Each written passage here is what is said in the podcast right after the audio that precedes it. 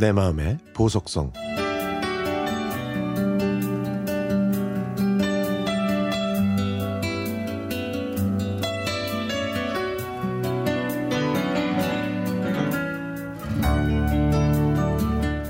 제가 고등학교 삼 학년이었던 천구백팔십육 년, 저와 가장 친한 친구는 바로 조용재였습니다.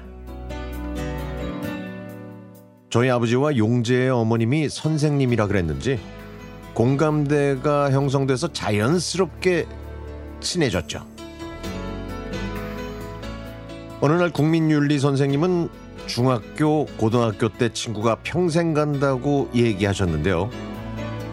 그 얘기를 들은 용재와 저는 쉬는 시간에 몇 가지 약속을 했습니다. 첫째, 결혼식 때 서로 사회 봐주기. 둘째, 신혼여행 갈 때 공항까지 운전해주기. 셋째, 부모님 돌아가실 때 밤새고 장지까지 가주기였습니다. 사실 왜 이런 약속을 했었는지 잘 모르겠지만 그래도 이 정도는 해야 진정한 친구라고 생각했던 것 같아요. 하지만 저와 용재는 많이 다릅니다. 저는 키가 작은 편이고 용재는 키가 큽니다. 저는 적극적이고 꼼꼼한 편이지만 용재는 소극적이고 털털하죠. 저는 운동을 좋아하지 않지만 용재는 운동을 좋아하고요. 또 저는 직장을 많이 바꿨지만 용재는 한두 군데 직장만 꾸준하게 다녔습니다. 뭐 이 정도로 저와 용재의 성격은 정반대입니다. 그로부터 십일 년이 지난 천구백구십칠 년에 제가 먼저 결혼했고 용재는 이듬해인 천구백구십팔 년에 결혼을 했습니다. 그때 일 번과 이 번 약속은 다 지켰죠. 하지만 그 후에는 집안일과 직장일이 바쁘다 보니 자주 만나지는 못했는데요.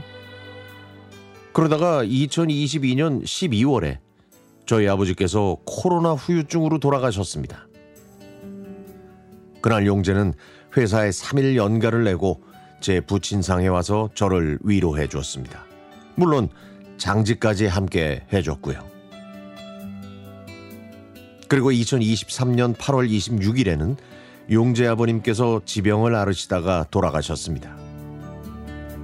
저도 회사에 연차를 내고 그날 바로 아주대병원 영안실로 향했고 장지인 광주까지 함께 했습니다.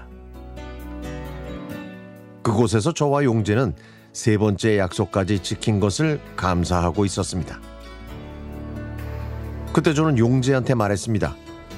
야, 용재야, 우리가 천구백팔십육 년에 약속한 거 중에 빠진 게 하나 있더라고.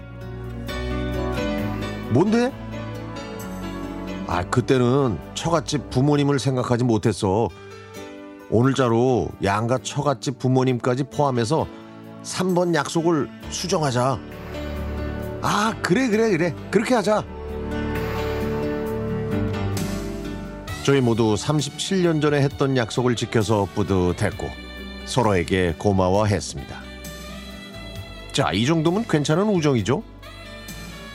저와 용재는 평생 그렇게 약속을 지키면서 살자고 또 약속했습니다.